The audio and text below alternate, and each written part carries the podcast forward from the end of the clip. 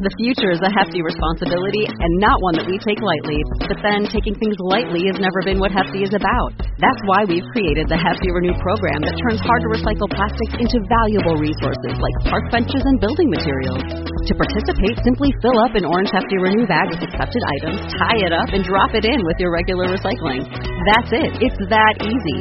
It's time to rethink recycling with Renew. Particular valued resources may vary by geography. More info available at heftyrenew.com. Welcome to the Contrarian Investor Podcast. We give voice to those who challenge a prevailing sentiment in global financial markets. This podcast is for informational purposes only. Nothing on this podcast should be taken as investment advice. Guests were not compensated for their appearance, nor do they supply payment in order to appear.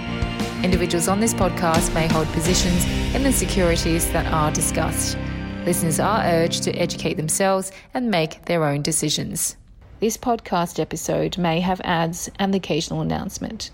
To listen without ads or announcements and take advantage of a host of other benefits, consider becoming a premium subscriber. Visit the website contrarian.supercast.tech. That's T E C H for more information. Now, here's your host, Mr. Nathaniel E. Baker. I'm here with Ted Oakley, the founder of Oxbow Advisors down there in Austin, Texas. Ted, thank you for joining the Contrarian Investor podcast today. Glad to be here, Nathaniel. I'm glad to have you. And it's an interesting time in markets. And people sometimes listen to this podcast because of to get ideas of where to invest. But just as often, they listen to find out where not to invest. I have a feeling that today's podcast will be more of the latter example.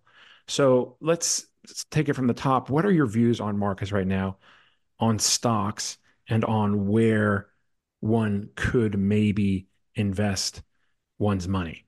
Well, Nathaniel, in our uh, market letter we wrote the first week in January, uh, we said that we thought that the markets would hit new highs in the first quarter because when you get this close there's always been around a long time, and momentum will usually push you into those new highs, and that's really basically what's happened. If you look at everything, it's it's almost 100% momentum. It's not anything else. Um, and so we thought that would happen, but we also thought that would that might be the high for the year, such that a lot of this stuff that we see underneath, uh, sort of underground, underneath the top, is is not that great, and so we um, uh, Uh, and the other side of that is that just, you know, we we can sort of tell, we don't time the markets particularly, but we we know when we can't find things that hit our valuation screens. And so when the pickings are really slim like now, that usually means you're fairly high priced. Doesn't mean that we go all cash or something like that, but we've got a lot. But but right now, I just I think I think people at this level would be wise to at least think about cutting back some and, and having a little bit of defense right now. Hmm. You mentioned some underlying things that you've spotted. Can you talk about that? Because there doesn't seem to be much, at least economically. Yeah, well, there are things that people don't see. Yeah. That way, you know, if you look at, there's different things, but if you look, just let's take uh, hourly earnings, for example on the decline. Our, our work per week is on the decline, which is not, that's one, uh, that's a good indicator typically. If work weeks are declining, that just means that, you know, business is not that good. And so we're seeing declining work week, declining overtime, you know, we're also seeing on the other side, the consumer side, which we don't think they're in that great a shape.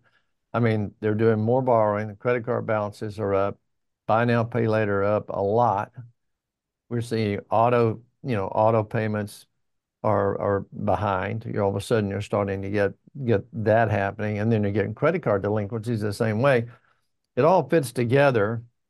Uh, we're not getting any pickup, particularly from the real estate business, because they're only selling brand new homes that are worth 300 grand. That's not going to get you anywhere in the economy, I don't think. But so overall, and autos are not that great right now. So a lot of the sections are not doing that well. Um, this a lot of people are saying, well, you know, if you look at the manufacturing uh, area, ISM ticked up a little bit in the services this past month, but We just don't think that's a, we don't think it'll last a long time. It could, uh, but it all depends on whether the the federal government comes back and puts a lot more stimulus into the marketplace. Yeah, I want to talk about the Fed in a, in a minute, but to your point, we just today, as we record this on Thursday, February 15th, had retail sales come in much softer than anticipated yeah. in January. So do you think there there are some cracks there in the consumer because the consumer has been very buoyant here ever since COVID? They have. They had money, you know, after COVID, they had extra money that was given to them. Right. But then if you look at the last 12 to 15 months, they have extra money because they borrow it. Hmm. Well, at some point in time, and it's sort of like, you know, a lot of people talk about the Gen Z and maybe younger millennials where they call it sort of the, the the doom trade where they they can't buy a home, they can't do all the big stuff, so they say, "Hey, I'm just gonna I'm gonna buy a watch, or I'm gonna we're gonna take a trip to Hawaii." They just spend it. Is what I'm mm-hmm. saying, and we see and people wonder. You know, I have people all the time tell me, "Hey, there's a lot of people in the airports, and they and there are, but then if you look at restaurant sales year to year, they're really down a lot, hmm. oh, nationwide, and hmm. so I think yeah, that's what I mean by under underneath it yeah. all. Yeah. No, that's that's fascinating because that's the type of stuff that we would be looking for. Uh, because I guess it's no secret that the economic cycle is kind of long in the tooth here, right? Well, it is, and I think people probably underestimate how big the, the tentacles of commercial real estate are going to be. You know, it just got started, really. Mm-hmm. So, you know, you probably have two to five years ahead of you where there will be nothing but you know you know they're going to all of that stuff was a lot of it I should say was non-recourse so they're going to be going back to the banks and they'll resell and that where we see a lot of that but we think it's just started. Mm. Mm. Is is there a systemic issue there potentially with uh, the re- the commercial real estate and who's holding all the bags here? Well, it would be with the banks. Uh, mm. You know, I'm involved in a community bank myself for 25 years, and so I, I, know quite a bit about community banking. We don't happen to have we have virtually no CRE, but but if you look uh, at most banks, they do have yeah. a good bit of commercial real estate. And what I'm noticing now about banks, say between one billion and say 10 billion, particularly, is banks that I, I knew were good banks, but now they're either making very little money or making no money, or a few of them are losing money. And 10 years ago, they wouldn't have been doing that. Hmm. Yeah, that's all uh, kind of not great, I should say. And we saw a, a sell off last week in regional banks. They've since recovered a bit, but um, yeah, there is some some noise there again after last year. The problem for Nathaniel, was this: if you think about it, in 23, the rates were lower to start out with, and they gained, they went up higher as you went along. And so banks didn't have to pay the exorbitant rates they have to pay now for deposits. By the time you got to the end of the year, they had to pay it. And so that means that all of this year they'll be paying the high rate, see? And that cuts your margins way, way down when you have to do that. Yes. However, rates, and that is an area that can change. Yeah. And if the Fed cuts rates, and what are your views there? Because it's already been pushed back. You know, coming into the year, you had some people saying that January could be a rate cut, then March, and now after the most recent meeting and speeches, we're looking at May, maybe. So, what do you view? Where do you view that when we could see rate cuts?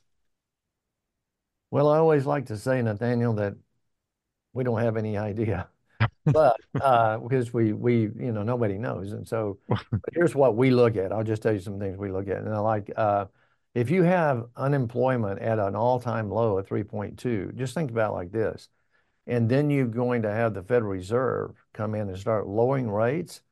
That means that all of a sudden you crank the wheels of inflation back up again when you've already got unemployment. nobody can hire who they need already. So if all of a sudden you push that out there, that's going to throw you in probably at least into a new round of of inflation. If they don't wait till you know employment unemployment goes higher, I think they're making a big mistake there because there wouldn't be any reason to lower rates if everything is okay at five percent or five and a half, you know, funds rate. Mm. And but so yeah, okay. And you don't think that the that the Fed could when when they do cut rates, and yeah, you would need a slowdown in the economy, presumably before they do, that that could help out some of the the real estate issues and some of these other issues that we that we're seeing. Well, it could, but think about it like this. Uh, if people are looking for, let's say they're looking for three cuts this year, that would take you down to 4% on the Fed funds rate. And that wouldn't lower your mortgage rates that much. It would lower them some, for example, that, that would help. But you would still be at a fairly, you know, you're, you're thinking, uh, you know, three quarters or 1%, you'd still have a 7.5% prime rate. So if you're borrowing, that's not cheap money, not mm-hmm. not around now. Yeah. Yeah. Okay. Well, that's the big picture. Uh, now let's talk about some individual sectors here. And I'm assuming here, actually, I know from having spoken to you before that you're maybe not a very big fan of tech stocks and these magnificent seven or however many there are now. Maybe Tesla's been kicked out. But yeah. Well, I wouldn't say we weren't a big fan. We okay just just give you an idea of the ones that we own now. And uh, let me let me explain the difference between us and somebody else. Sick of me yet? Become a premium subscriber and avoid all ads or interruptions. Other benefits as well. Visit contrarian.supercast.tech for more information. We've owned Microsoft for 15 years. We've owned Google a long time. You know, we've We've owned Amazon a long time. And what we've done all along as they've gone to higher prices, we felt like they were getting more and more expensive. We've cut those numbers back, okay? So now those are underweight from what a normal position would be. But we own those three, okay? It's not like okay. we don't own them. But we don't own much of it. We're not like a lot of people that own, you know, 40 or 50% of their portfolio in five stock, five or six stocks. So we we uh, and then they could go higher. It's just that most of that group, really, whatever you want to look at, we feel like that the uh, we feel like that most of the growth that people are expecting is already built into those stocks. Mm-hmm. Okay.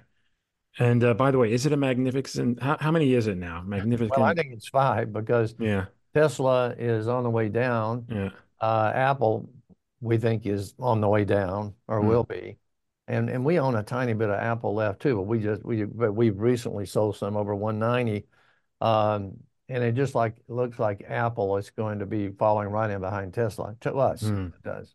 Hmm. Okay. All right. So what does that leave? What are you a little more positive about? Well, during the fourth quarter, uh, you saw us buy some consumer staples, which we have not bought in years, by the way. Really? I have to tell you. Um, you know, we bought Coca-Cola, we bought McDonald's, we bought two or three healthcare companies uh, that we like, uh, and Cigna and Elevance, those companies. They've actually done well. Uh, we were going for defensive names because they got really cheap in the fourth quarter. And then we added, and then most recently, because we think people are misjudging energy, for example, um, on the production side, we we added EOG, um, which is a really, really good uh, uh, company, and another company called Northern Northern Oil and Gas. Both of them pay, by the way, with a special dividend, both pay about 5%, which is something we like. And then we always own and buy most of the pipelines. If you look at our top holdings, Enterprise Products, MPLX, Energy Transfer, uh, Plains All America, if you average those yields, they're right around 8 60, 850, 860. And most of that comes on a K1 like real estate. So you're not you're not paying any current tax on it, which is meaningful to us. okay. Now, okay, so that I mean that's nice on the income side, but yeah, to have any kind of uh, capital gains in these oil sectors, you would think you need economic expansion, right? Well, either that or you have a situation where supply demand is really out of line. Yeah. I'll give you a really good example of that. 1977, the market peaked in January, actually January 2nd, and the rest of the year, the market went down all year long, and oil went up all year long. Mm. And what throws people on energy a lot is that it, it's not always tied to what the market's doing. Uh, there's other factors that can come into play. We happen to think what will come into play here is that um, on a supply-demand basis, that you know we're getting tighter and tighter and tighter, closer to where you know you know it's one and one. Now, uh, people can say that may not happen, but we even see sort of a turn back on EV going back toward fossil fuel cars. And so, you know, a lot of that will change, we think, but um, we just don't we don't think the world's set up yet to where you cannot own energy. Mm, yeah. And even if electricity, electric cars do prevail, you still needed something that generates electricity. And usually that's going to be tied to fossil fuels, unless it's nuclear or something, I guess. Okay, well, so that's really interesting. Yeah. That for us, I mean, uh, we like, you know, we like we natural gas is really cheap, and we we, mm-hmm. that's another area where we think, you know, it, it's dollar seventy five an MCF right now. It should be three fifty or four dollars just on average, just to mm-hmm. average. So you can see the upside of something like that. It won't go to zero, but it, mm-hmm. you know, it'll it's cheap. Mm-hmm. And then the healthcare, what's the view there? Just a def- defensive play? It was, and they got cheap. Uh, mm. You know, if you look at, at those companies, you know, they got cheap during the say September through uh, actually August, September, October. They got cheaper, and it was a chance to really, you know, add add them in there. Uh, that that's what we look what we look for in screening companies is we look for what we think they can make the next five years. We discount that back, you know, on a, a based on what we think inflation will be and then we try to buy it un, under that. we try to buy it 15 or 20% under that number. Um, and you can imagine in today's marketplace, there's a lot of small companies that have that, but not big companies. And so mm. that's where we we end up with that, you know. Mm. And you don't like small caps? Well, I I do sometimes, but but not now. You mm-hmm. know, those companies are having a tough time finance. There's a lot of things going on with small companies right now. They just don't look like that's where you need to be. Mm-hmm. Mm-hmm. So, anything else that you would be looking to add here, or to, to existing positions that you'd want to add to at these prices? Well, I, I, I wouldn't say add to any. If you look at us, you know, we've had things like Visa and Mastercard, which we think everybody ought to look at those companies when they when they sell off. In other words, mm. don't don't try to run them down and chase them. But those are the kind of companies you can own for a long, long time because they don't have there's not bricks and mortar. You don't have to worry about capital expenditures particularly. And we just don't, we see the digital age of money uh, continually working in their favor. So those are two stocks we've owned a long time. But as far as buying new things, you know, um, the only thing we, you know, we, we, again, we, we, they've gone up now, but the last things we bought were, you know, Cigna and Elevance and Unilever and companies like that. Uh, mm-hmm and and so we we like that, and so uh, that's that's what we would look at right now. I think there's companies getting cheaper and cheaper. They just are not cheap enough for us, I guess. Mm-hmm. But you, it doesn't sound like you would buy any kind of sell off in tech. I doubt it. Mm-hmm. Doubt mm-hmm. it. I'm not saying we wouldn't at all, but you'd have to. You're going to have to have more than five percent or something. You've got to have a number that takes their numbers, each company, and throws it into where you know we what what we would like to see. Right. Okay. Um, real quick before we take a break, bonds, bond market, um, views there. Well, in a bond account right now, and I think where people are making mistake is if you look at the bond market, the last three years, and I, I got I, I read this last week that the last three years have been the worst three years uh, cumulative of the bond market since 1876. That's a long time. people are a little confused on thinking that bonds will always save them. But for us, the rates are high enough right now that for us, you know, why would we want to risk duration at 4.2 when I can get, you know, I can get short here and, and probably do okay for quite a while at, you know, five and a quarter and, and be, say, you know, 24 to 36 months short to come in on the treasury. Um, on the municipal side, we do, we're, we're doing the very same thing. We're doing tax-free bonds. We're doing, you know, two, three, four-year maturities. That's where we like it the best. I, I know people are chasing the bonds right now, thinking that we're, you know, the Fed's going to come in. But everybody right now, Nathaniel, is begging, okay, begging, Wall Street, it's begging for a, a, a bond rally and a stock rally. Yeah. And uh, it just doesn't look like they'll fit together like that. Yeah. So there could be a decoupling here. You see, because the stocks and bonds have moved together for a couple years. They have, uh, but I think if when whenever when this market peaks out, which I think I'd be surprised if it doesn't here in the first half, then then I think one of those things that will come out of that is is things will slow down and the Fed will have to do something. So your bonds probably would do better.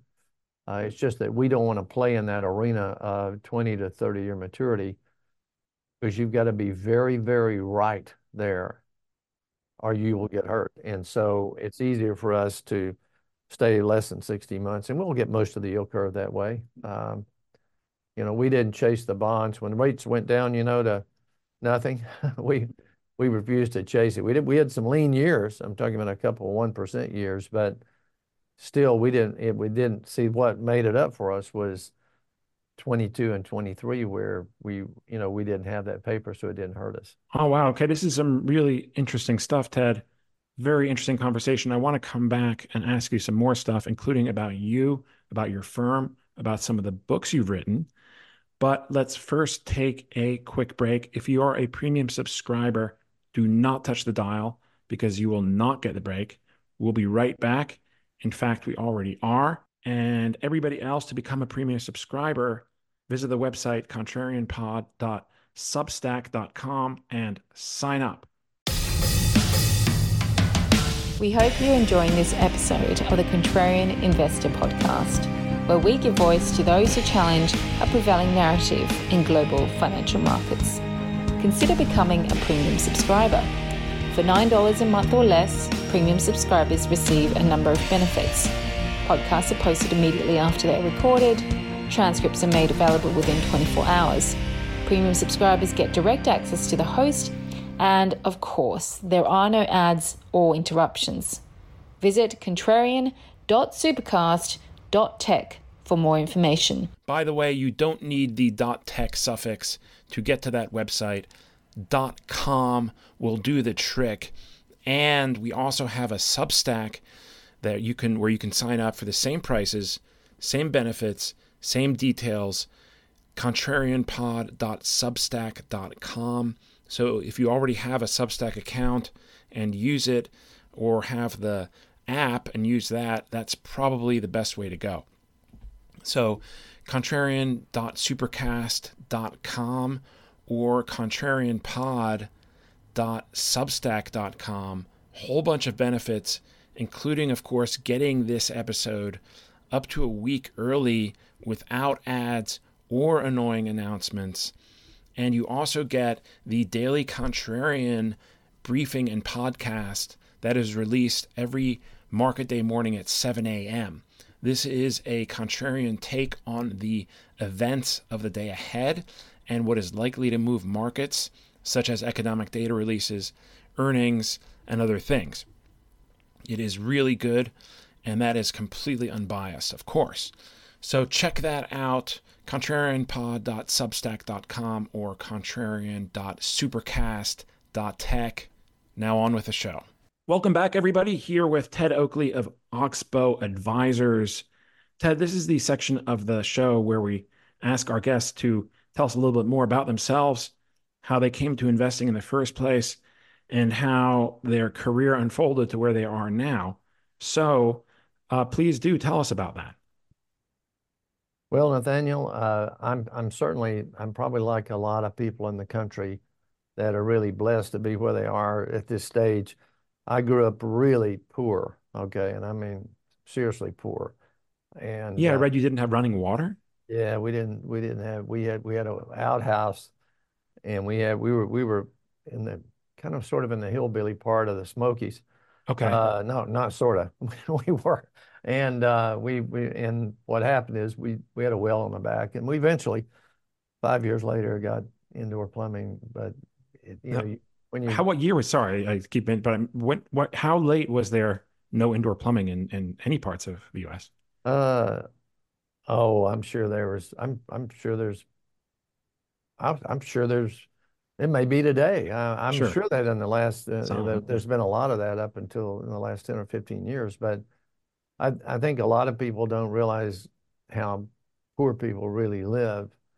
And they, it's sort of remove, you know, out of sight, out of mind. And so they don't have to think about it. But but one of the things that does for you is, you know, I started working in the first job when I was six years old. So I always had to work and I knew I had to get educated. Um, and I left home at an early age uh, educated myself. I was in the Army a couple years, and I got really lucky. I was um, I was living in Dallas, and, and, a, and a fellow told me, uh, he said, "Hey, look, because uh, I'm I love math and I love numbers, love finance," and he said, "Hey, I've got a friend at Merrill Lynch that I think I think if you went with him, he'd, he'll send you to New York," and uh, and that's what happened. That's uh, here I you know I'd already been a lot around the world, really been in the Army a couple of years, but but I went, that's how we got started. And I learned a lot there. And I'm, I came back and uh, ended up with a private company. We sold that company in 1983. And since that time, we've had a couple of partnerships that still go on today, Herndon Plant Oakley and Oxbow is named after, I own a home in uh, north of Jackson Hole uh, for many years. Uh, and there's a place there called Oxbow Bend. It's one of my favorite places. And so years ago, I named it Oxbow. That's how we got that name. Cool. And so, yeah, so then you've had this business since the 80s? Yeah, we we've been managing money. Uh, well, I've been in the business for 45 years, but we we we had it, it was HPO Advisors earlier, and then we changed the name to Oxbow. But uh, yeah, it, it's it's a lot of ways it's the same, you know, but some ways it's really, really different than it, it was 45 years ago. But Yeah. I would say investor emotions, they never change. Yeah. Yeah. That's kind of the the reason behind this podcast is that there you always need to have the contrarian view in mind, even if you don't follow it, just to even if you even if you know it's wrong, just to keep it in mind. Um, yeah.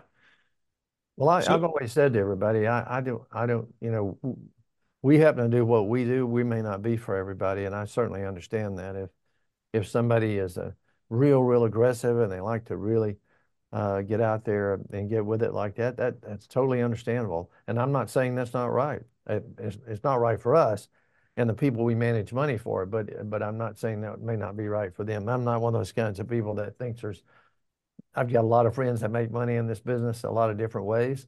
And so I'm always open-minded to that. hmm Would you, is the money, the um, asset man, money management business, is this something that you would, if you were starting today, would you still get into it or or or not? Well, that's a really good question that I have also pondered myself. uh, I think today, okay, if I just look at the landscape today, for example, and I were a young person, there, I've looked around at that, uh, and it's funny because I think real estate's really full, you know, of people, and I think the finance business is really full of people, and and so if I went into it, uh, I probably would. I mean, I love the business. I'd, I'd do it if I didn't make any money at it. But I, to ask it where to go, if the problem about starting a firm, if your firm's big, you know, is, is it takes you a long time to sort of make that happen. Hmm.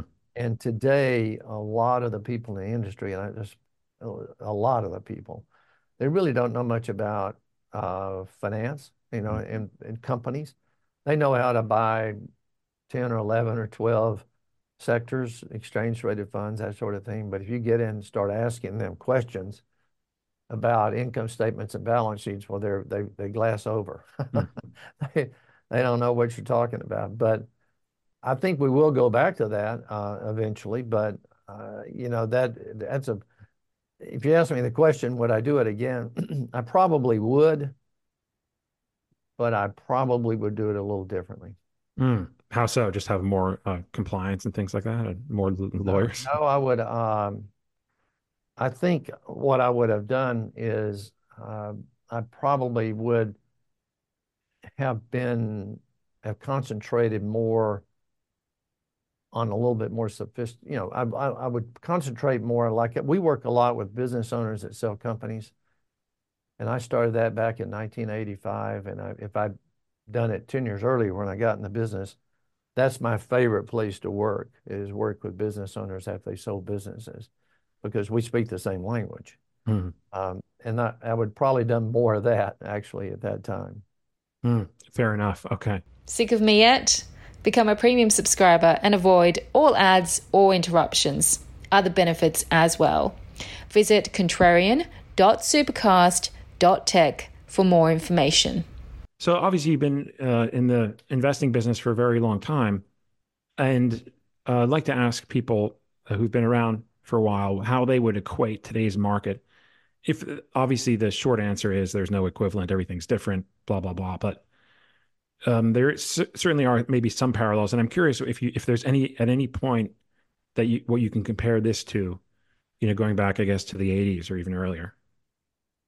Well, I can. I mean, you know, if you looked at the early 80s, like 79 to about 83, 84, what happened was oil and gas was the hottest thing going. Mm-hmm.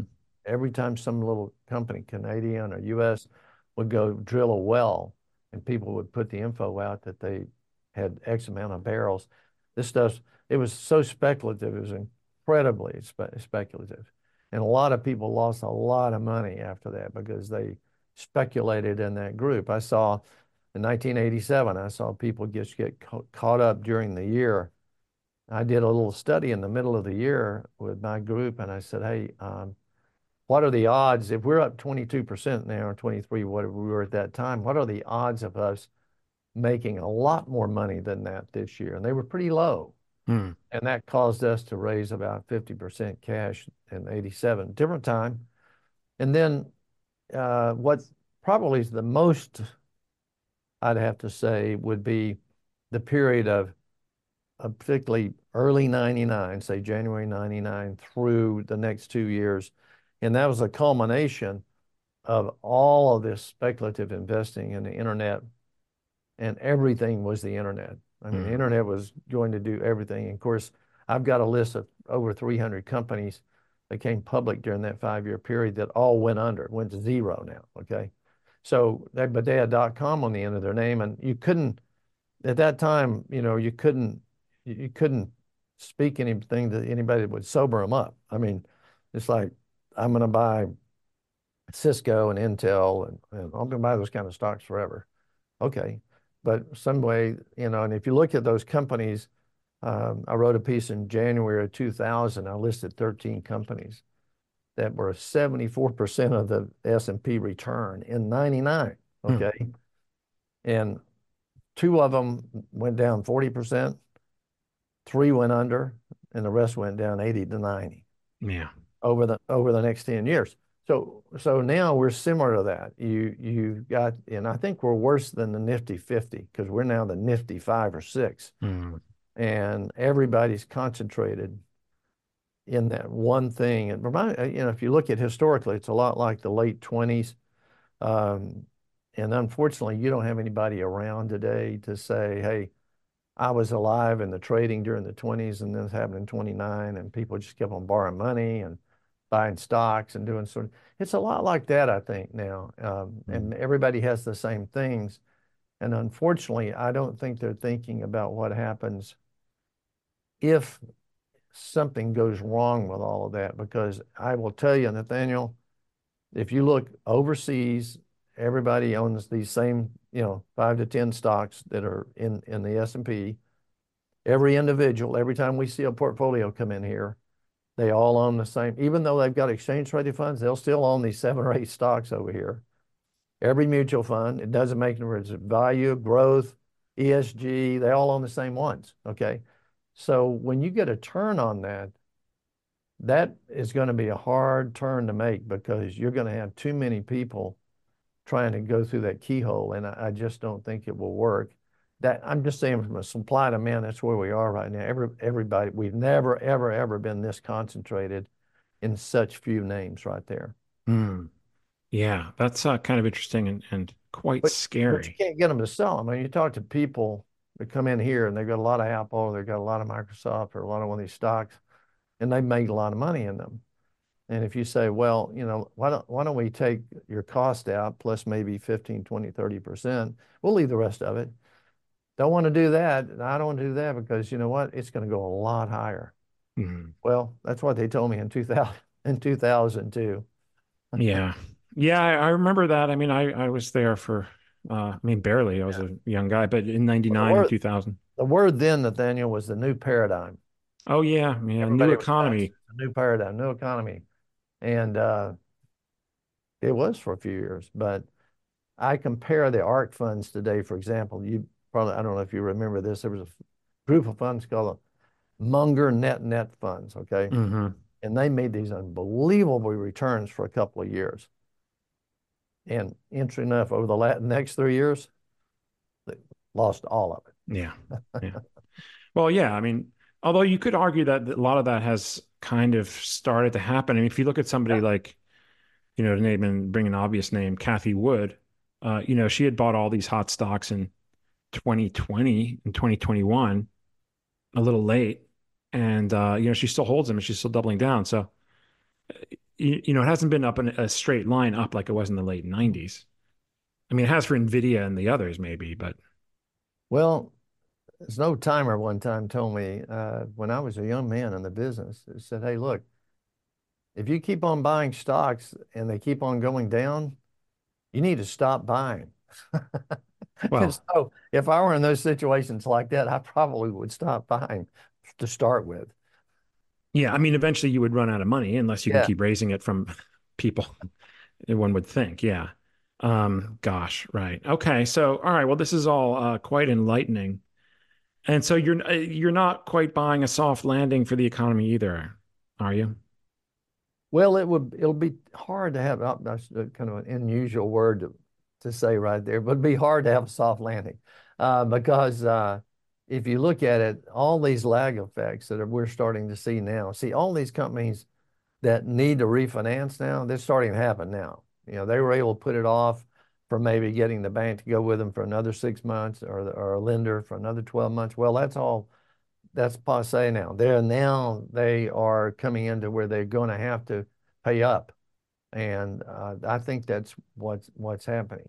Mm. And you're getting to that point, and that's going to be a trouble for the, you know, for the economy, I think. Mm. Okay. Wow. All right. Well, a bit of a pessimistic tone, but it needs to be said. Uh-huh. Um, and well, I'm I, glad uh, you said I'm it. I'm trying to be so pessimistic in that I will tell you, we look at lower markets as uh, opportunities, mm. and we never we never get depressed during the low, low, markets. Really, particularly, we usually have a lot of liquidity, and they become opportunities for us. And I think you have to manage money like that. You want to be looking for the times when you you can make. I wrote a little one of the books I wrote one time was entitled "The, the Psychology of Staying Rich," and most people with over a billion dollars usually have a lot of liquidity. Interesting. That, that's why they have it. Interesting. So they aren't all levered up into real estate and things. That's what. Not not not a lot of them. A uh-huh. lot of them have. They keep they have enough liquidity to take advantages. Lower. Interesting. Price. Huh. All right. Well, there you go. Very interesting, Ted Oakley. Thank you so much for joining the Contrarian Investor podcast today. Very interesting conversation.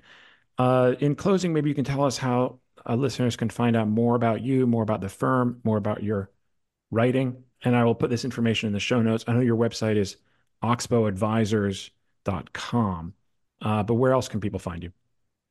Well, actually, that's the best place. We have a, a, big we have a, a, a big YouTube channel. Really, mm-hmm. um, yeah, I saw that. We're on uh, Twitter and we do those things. But the best place is the website because you know, there's if you want one of the books there, we'll be happy to send it to you. There's probably ten books there. Um, and you you can see uh, we're we're pretty transparent. You'll see our market letters, you'll see interviews we do, and and and we'll sometimes we'll put out an interim letter about what we think's happening. So uh, that's that's uh, you you'll get a good taste of that because we don't try to hide anything. mm. get, I mean, our our mistakes are out there. put yeah. it that way. Yeah, and you can subscribe so you get alerted to it when there's a new piece out. Yeah, yeah, you'll see cool. it. Uh-huh. Awesome. Yeah. Okay. Well, I'm certainly going to do that. And I would recommend that listeners do as well. And with that, we will close for today. Thank you all for listening. Thank you again for t- to Ted. And we will speak to you again in a couple of weeks. See you then. Bye. Thank you for listening to the Contrarian Investor Podcast. We hope you enjoyed this episode. To subscribe to this podcast, simply open your favorite podcast software and search for Contrarian Investor. Follow us on social media by searching for Contrarian Investor on Twitter and Instagram. Send us your thoughts on feedback at contrarianpod.com. We look forward to speaking to you again next time.